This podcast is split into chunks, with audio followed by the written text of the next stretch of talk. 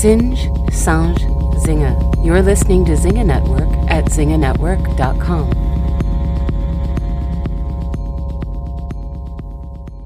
Once upon a time, I had a boyfriend. This is a true story.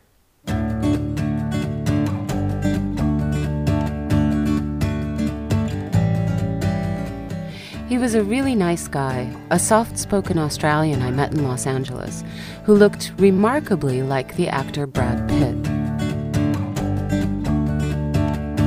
That's not why I was dating him.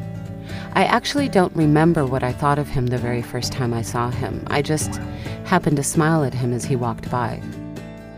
The first time I remember what I thought of him, which was the very next morning, I thought, not bad. Full disclosure, I may have had a few drinks the night before, but I didn't think I had woken up next to Brad Pitt. In fact, the likeness didn't even cross my mind until two friends pointed it out one night at Ding Dong Dang, a karaoke joint in Koreatown where we could rent a private booth, sneak in some props like fedoras and feather boas, and pretend to be Ethel Merman and Frank Sinatra for a few glorious hours. Tacked to the wall of our booth one night was a promotional poster for Legends of the Fall, Brad Pitt's flowing golden locks windswept across a western sky. Look, said my friends, it's your new boyfriend. I looked and saw that it was true. My new boyfriend looked exactly like Legends of the Fall Brad Pitt.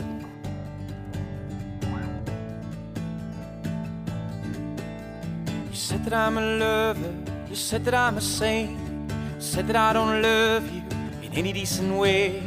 I'm sorry, my love, it's just the way that I had to be. I'm sorry for the rumbles and the heat of the night, whether the way it seemed alright. I'm sorry, my love, it's just the way that I have seen.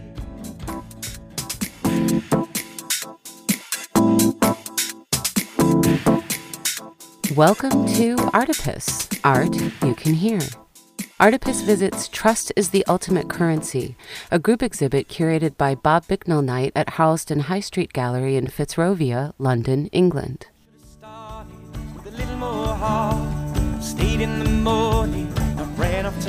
This was not the time of Legends of the Fall. At the point of this story, Brad Pitt was shooting Mr. and Mrs. Smith, breaking up with Jennifer Aniston, hooking up with Angelina Jolie, and apparently enjoying being at the center of the biggest Hollywood scandal for that decade. As everyone in LA knew because Brad and Jen and Ange were on the cover of literally every tabloid, literally every single day, Brad Pitt's flowing golden locks at that time were cut into a buzz cut. Not my boyfriend's, though. His golden locks were still flowing.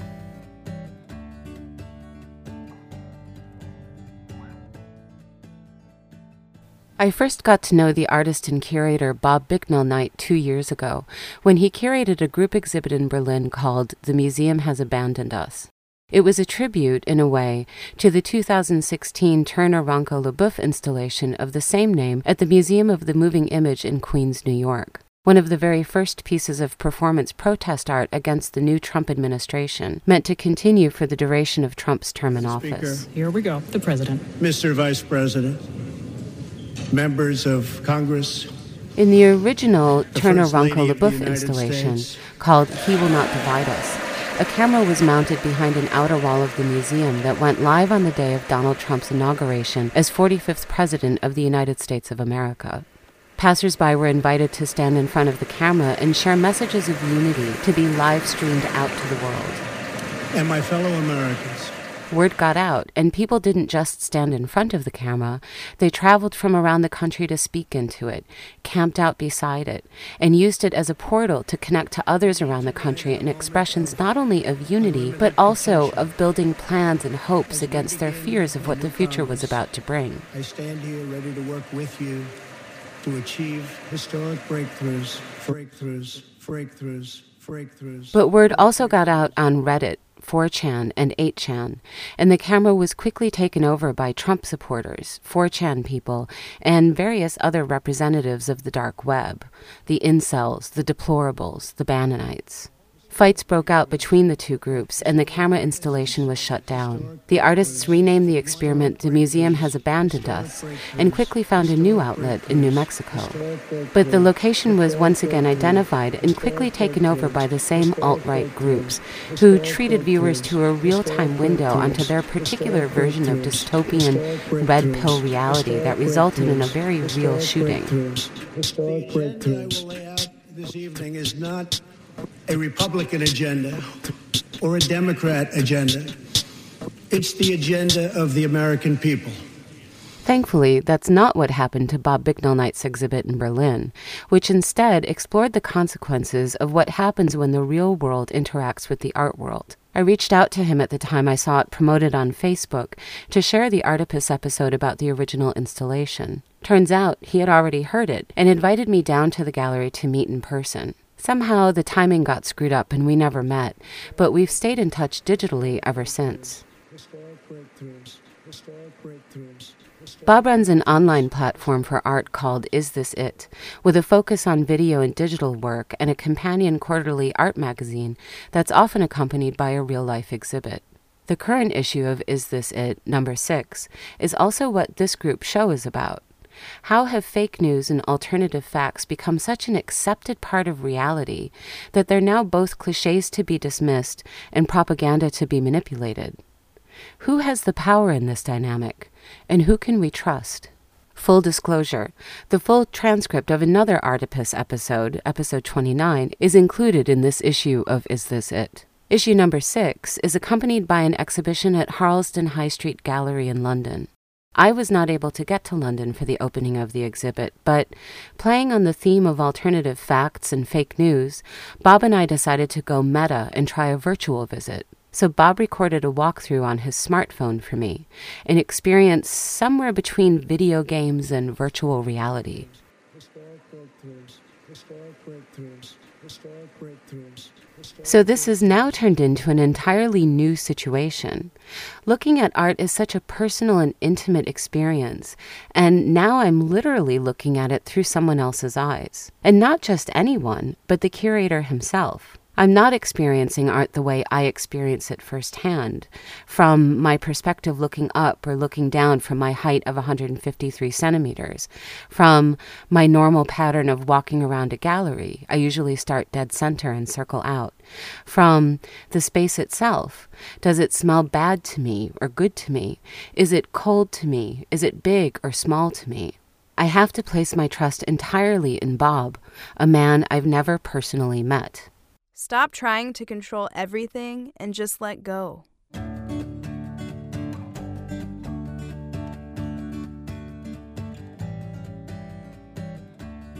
One night, my golden locked boyfriend and I had both been working late, so we went in search of a late dinner. It was 2005 in the San Fernando Valley, and the choices were few and far between. We finally found a restaurant that was still open, walked in, and were seated right away. We were the only people there. The kitchen was about to close, they told us, but they'd stay open for one last service. For us. The waiter filled our water glasses, brought us menus, and left us alone to read them over. We felt lucky. Five minutes later, a busboy filled our water glasses and brought us menus. We felt amused.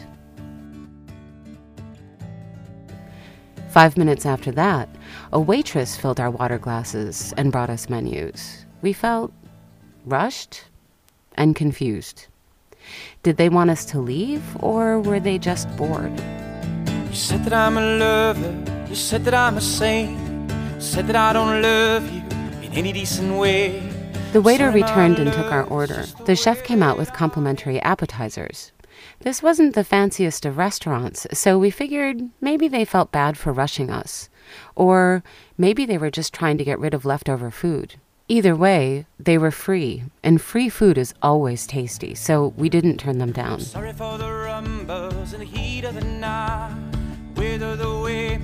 The waiter returned to pour some wine. A sous chef appeared to clear our appetizer plates.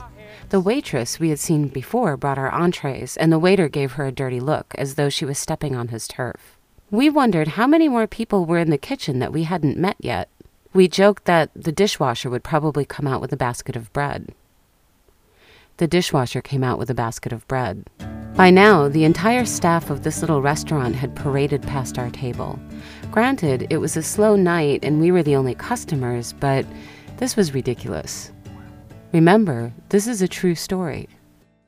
The Harlesden High Street Gallery is a traditional white cube space, that is, white walls and floor, but this space is long and narrow, almost serving as a passage through a landscape, a minefield, actually, of artworks both traditional and digital, exploring our current state of fake news affairs. The U.S. economy is growing almost twice as fast today as when I took office. What dominates the space is audio, mainly from two different video projects a classical music soundtrack to one video that complements the rather monotone monologue from another. The gallery space itself is sparse, and the pieces of work positioned singularly, as though each one is hung on a wall or placed on the floor in isolation from the rest of the work in the exhibit, rather than in community with it. The audio from the videos fills the emptiness of the spaces in between the works, but they also help create an almost clinical atmosphere of suspended reality, of a crafted, simulated experience. Copies of issue number six are on sale at the reception desk. Bob Bicknell Knight likes to utilize floor space as much as walls and ceilings and flat surfaces, punctuating traditional installation views with presenting work on different planes. It's a great way to look at art from different perspectives, literally. Towering over pieces on the floor, finding pieces in quiet corners, picking up a thread of multidimensional work tucked into odd places around the gallery, forcing you to wonder if they're a part of the exhibit or just something the cleaning crew overlooked.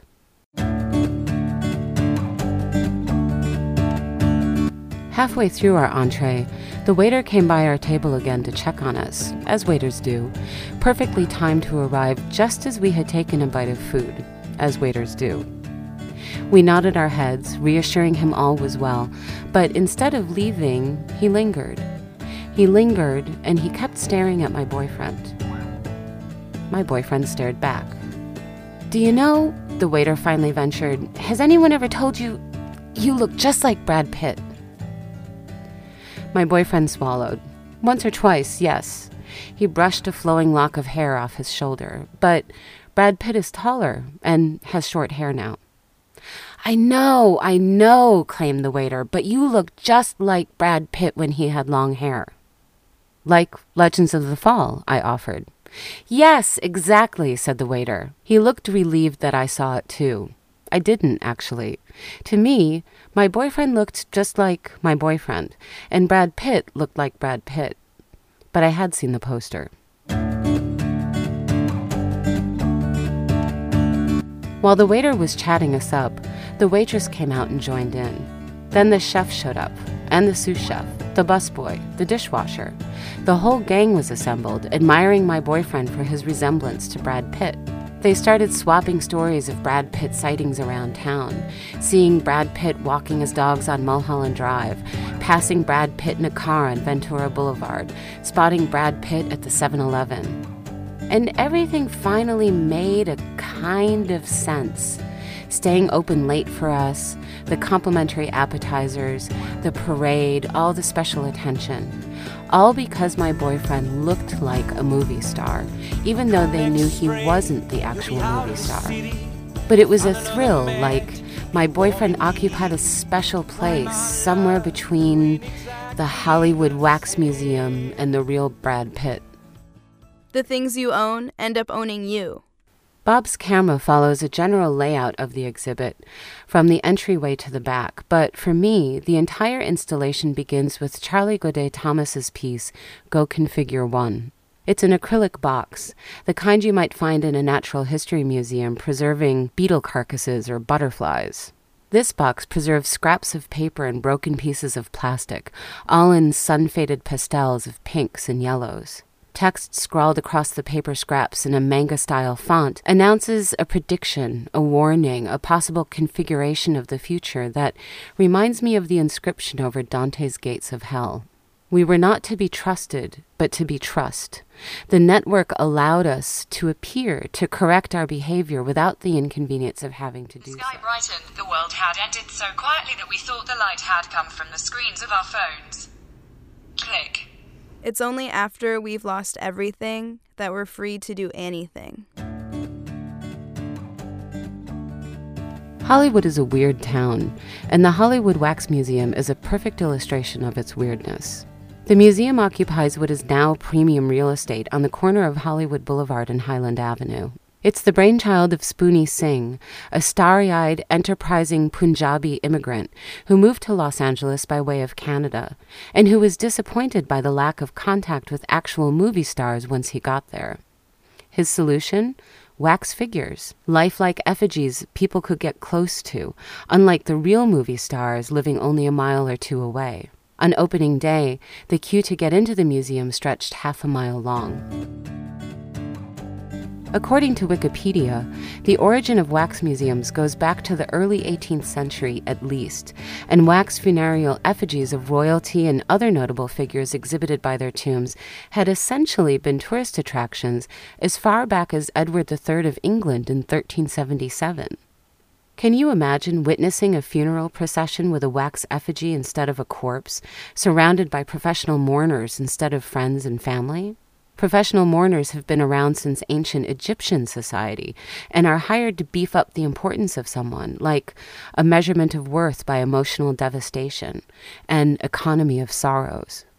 But really, an economy of likes. How many wailing people are attending your funeral that eventually morphed into just an ostentatious display of money? This person is so wealthy they can hire strangers to come to their funeral. They don't even need friends. How twisted. But also, what a great way to fake a death. Gentlemen, we salute you. In 2019, we also celebrate 50 years since brave young pilots flew a quarter of a million miles through space to plant the American flag on the face of the moon. Clear, crisp banners and flags wave across several light boxes positioned around the floor. Digital images of what look like actual statements found at rallies and marches in the far right domain of flat earthers and conspiracy theorists. A breeze ripples through the fabric, stirring pride and conviction as the flags state things like, What on God's flat earth is happening? and Globalist deep state crisis actor. Talk about letting your freak flag fly. Sustained applause for Buzz Aldrin, who's there in a Stars and Stripes tie. Part of the interconnectivity of our current technology is being able to find people just like you. It's kind of reassuring, actually. Whatever you believe, there's at least one other person out there, somewhere, who believes the same thing you do. A lot of them are actually bots and Russians and fake accounts that make you believe there are more people like you out there than there really are. And when you leave your house to find those people, at a Trump rally, for example, you do find them. Paid actors who pretend to believe what you believe, but who are really just paying their mortgage by faking it for a few hours. Are they the postmodern professional mourners of our post truth tragedies? You are not your job. You're not how much money you have in the bank. You're not the car you drive. One of the You're pieces the that appeals to me the most in this exhibit is a simple canvas divided by two pieces of cloth, offcuts from bespoke business suits. The kind of suits that businessmen and CEOs used to wear three piece suits, ties, pinstripes. Debora Delmar's Canto 1, Mayfair Businessman, brilliantly reduces capitalism from the entire 20th century to an old fashioned dark blue and a contrasting bright blue swatch. The kind of blue we only see in the digital world these days, on Twitter and Facebook. Blue collar workers, who I promise to fight for, they're growing faster than anyone else thought possible. Bob Bicknell Knight is not only a curator, he's an artist too, with two pieces included in this exhibit.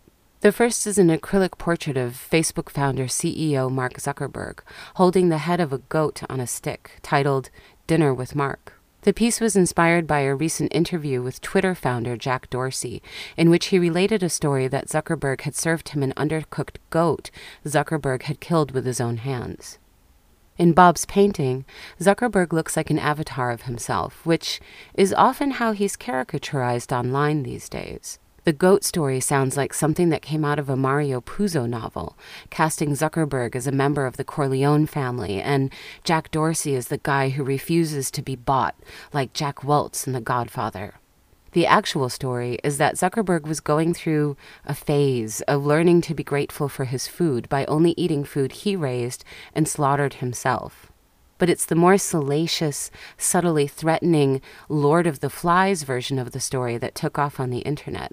The Valhalla of these two tech gods. Because I guess that's the better story. The fiction. The fake news. If you're just joining us, you're listening to Fake news is a lot like sarcasm in that it both assumes a superior intelligence of the perpetrator and implies a lower intelligence of the audience. It's a cruel humor, often masked as intelligence, because you have to be intelligent to be sarcastic, or at least more intelligent than your audience. But fake news is also an impossible situation. The kind of impossible situations a landlord will create to get rid of a tenant they no longer want, creating arbitrary rules that no one can possibly adhere to, making it impossible to live, to do business, to be. It's the same kind of impossible rules that sexism and racism and bigotry are based on. It's like the people who create and capitalize on fake news don't really even want the rest of us here anymore. Bob's other piece in the exhibit is a Facebook blue bag filled with shredded newspapers and 10 years of Bicknell Knight's Facebook data, and a severed head. Called Unattended Bag, it's a play on the warnings around the London public transport about unattended bags in the event they contain bombs, which, considering the amount of personal data in that Facebook bag, it kind of does. Obviously, the head is not a real head. It's a mannequin head, a fake head, what is supposed to be Mark Zuckerberg's head. But not on a stick like a goat, nestled instead in that bag of shredded data like a golden egg. Or like the head of Brad Pitt's wife in the movie Seven. All because I envied your simple life. So long, my lover. I guess we can call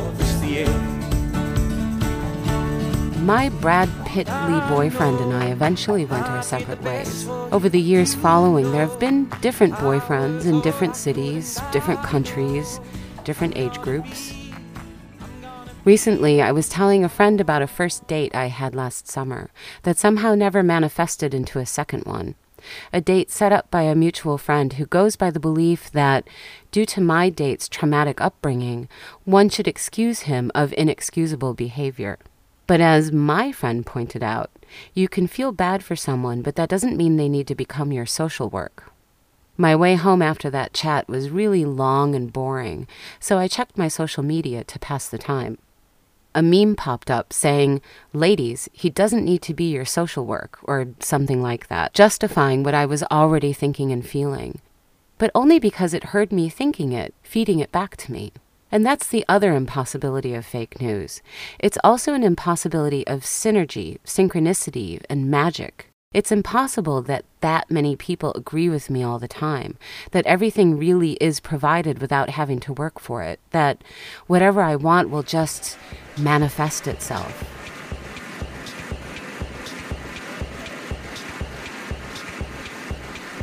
Bob's camera zigzags back and forth across the gallery space with a logic that I'm sure is internal to him, but makes little sense to me.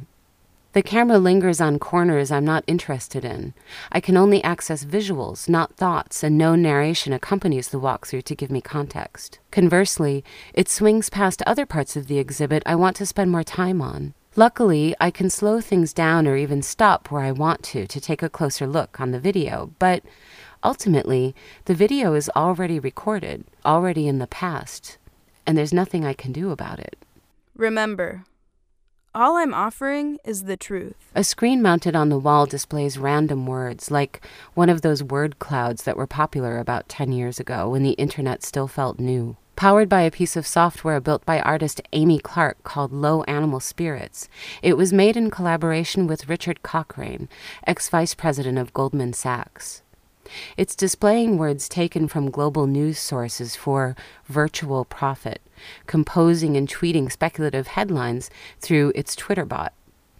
They're about as random and real sounding as any fake news headline that's been floating around since 2016. Modi data slashed. Militant warfare kills crossboats.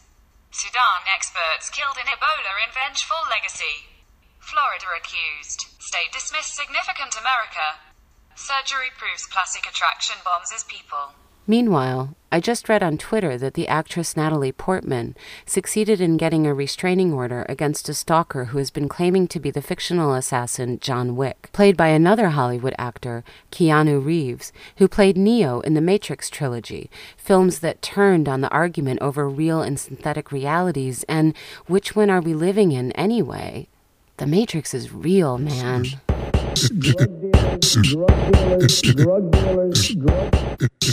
Bob's camera continues through the gallery space, swinging left and right like the head of the cartoon polar bear in Ali Duk's video series, Animal Stories.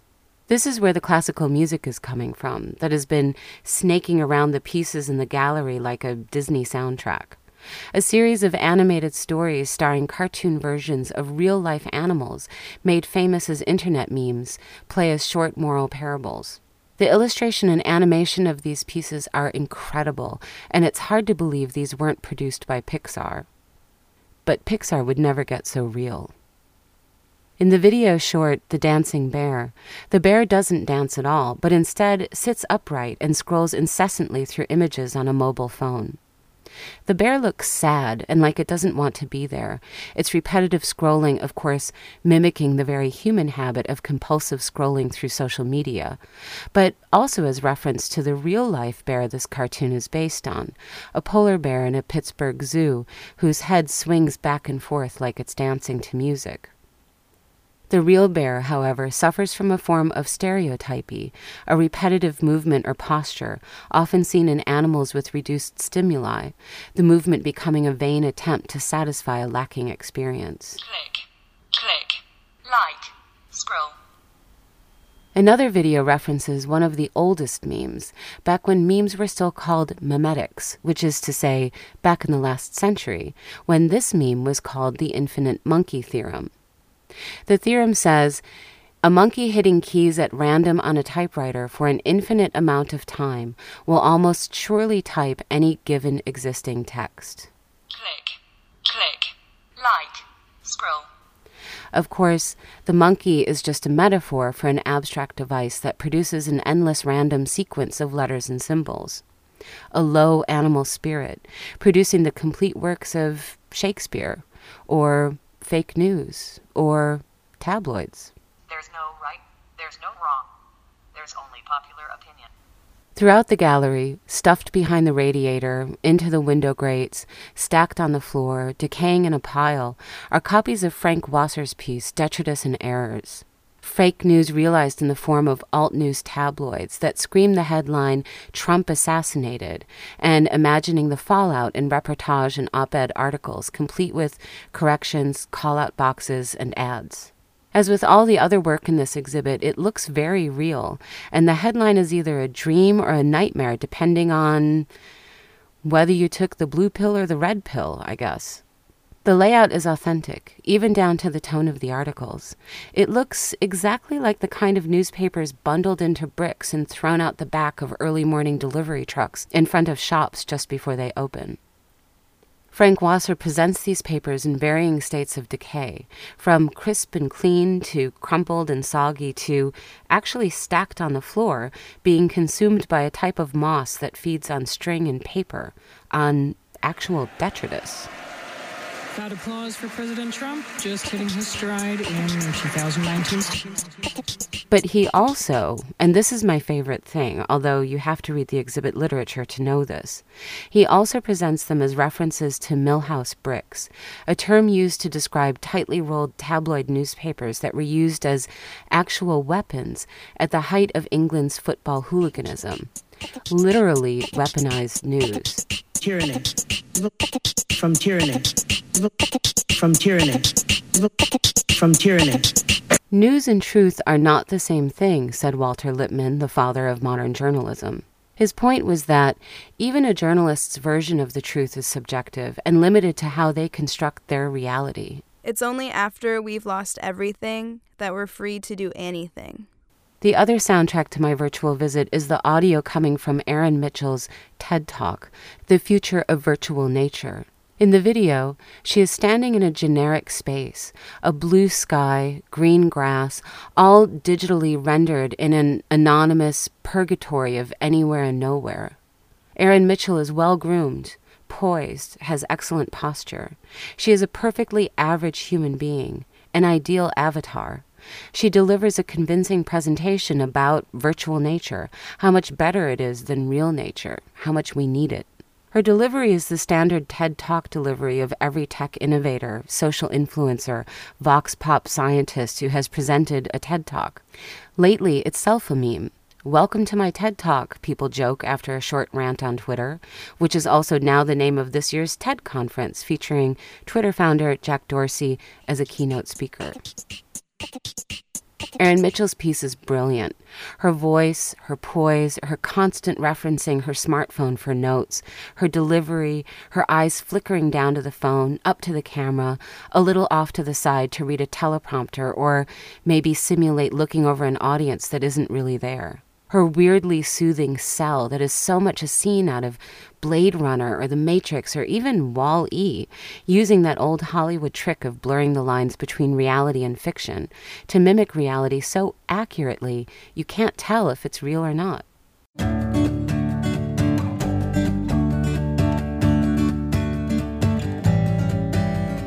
That night at that restaurant in the San Fernando Valley, all those years ago, the entire restaurant staff liked my boyfriend because he looked like Brad Pitt. And because he looked like Brad Pitt, they believed he was a nice guy. They were right. He was a nice guy, but not because he looked like Brad Pitt. He was just born that way. Earlier in my virtual visit, the camera moves around and over and circles a laptop on the floor, and I slide backwards on the video to return to it now. A MacBook Air, painted white and covered in slogans and graffiti scrawled across it. Fuck Amazon. My life, my data. You don't own me, Zuckerberg, etc. It's called Revolting MacBook by Tom Gale. It reminds me of the artist Dread Scott's seminal work, What is the Proper Way to Display a U.S. Flag, which seemed to invite viewers to step on the United States flag as they recorded their impressions in a guest book, challenging the privileging of symbolic objects over artistic freedoms. Placing the laptop on the floor here forces one to gingerly step around it because it's valuable. But valuable how? As art? As technology? As something that represents a lot of money? As something delicate. Everybody's got their rosebud, their one true thing. The question is, what do people believe? Come next spring, you'll be out of the city. My virtual visit to the Harlesden High Street Gallery ends on camera where it began, near the front door. But in my understanding of the work and the exhibit itself, it draws to a conclusion with the works of Eloise Hawser and, and Botond Keresztesi, Hawser's work is a collage of images taken from CIRS tissue simulation and phantom technology, designed as mapping tools to better understand the human physiology. But Hawser's collage is other than human, like more than, a bit too perfect for comfort, like Erin Mitchell's delivery in her fake TED talk.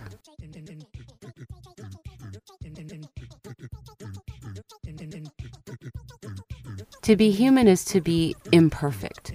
It's the one thing we can hang on to, the thing we can revel in, the thing that artificial intelligence and cyborgs and VR can never be, the unbearable, beautiful unpredictability of human error. Maybe that's the only thing that's real. And maybe that's the problem. Maybe the fact that humans have a problem with our own error and imperfection and unpredictability is the most human thing of all. Botond Keresztesi's The Satan's Dog is the artist's rendering of a robot dog body with the head of an Anubis, the ancient Egyptian protector of the gates to the underworld, perched on a rocky outcropping overseeing the future. I didn't come here to tell you how this was going to end. I came here to tell you how it's going to begin.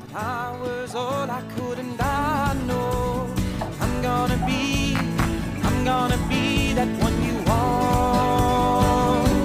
I'm gonna be, I'm gonna want, I'm gonna see. So long, my lover. Goodbye, my best friend.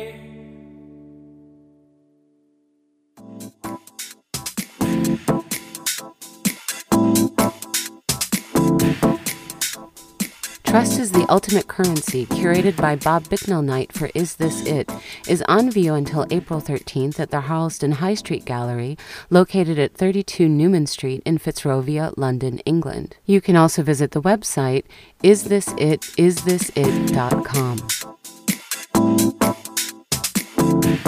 Reading quotes from Fight Club, Seven, 12 Monkeys, and The Matrix is Jill Bayton of the Vocal Fry podcast and Berlin's Bear Radio. The musical track featured in this episode is the original song So Long Lover, composed and performed by Geraint John Jones.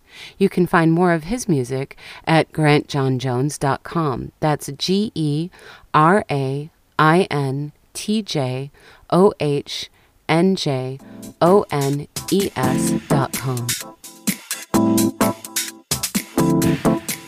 And the original live processed sound collage featured in this episode is called So 219 on Drugs by my old friend Joshua Freed for Radio Wonderland, broadcast on WGXC FM. You can hear more of Joshua's work on SoundCloud at soundcloud.com slash radio dash wonderland or at radiowonderland.org. Artipus is also broadcast in France exclusively on World Radio Paris, WRP on your DAB dial. I'm Susie Kahlich, and you've been listening to Artipus, art you can hear.